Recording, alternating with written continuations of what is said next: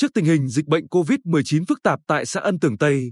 Ủy ban nhân dân huyện Hoài Ân quyết định kể từ 0 giờ ngày 8 tháng 8, công dân trên địa bàn huyện Hoài Ân tạm dừng việc rời khỏi địa phương. Đối với công dân từ địa phương khác đến, về huyện Hoài Ân phải thực hiện nghiêm các biện pháp phòng chống dịch COVID-19 theo quy định. Nếu vào huyện thì không được ra khỏi địa bàn, trừ các trường hợp làm nhiệm vụ phòng chống dịch và các nhiệm vụ cấp thiết khác theo quy định. Từ ngày 8 tháng 8, một số chợ dân sinh, chợ truyền thống trên địa bàn các xã Ân Tường Tây, Ân Tường Đông, ân hữu, ân nghĩa đã được chính quyền địa phương cho tạm dừng hoạt động để phòng chống dịch COVID-19. Trước đó, Ủy ban Nhân dân huyện Hoài Ân đã quyết định tạm thời phong tỏa xã Ân Tường Tây theo chỉ thị 16 của Thủ tướng Chính phủ kể từ 18 giờ ngày 7 tháng 8 đến khi có thông báo mới. Sau khi huyện Hoài Ân phát hiện 8 ca nghi nhiễm SARS-CoV-2 bằng phương pháp test nhanh kháng nguyên tại thôn Phú Hữu 2 xã Ân Tường Tây,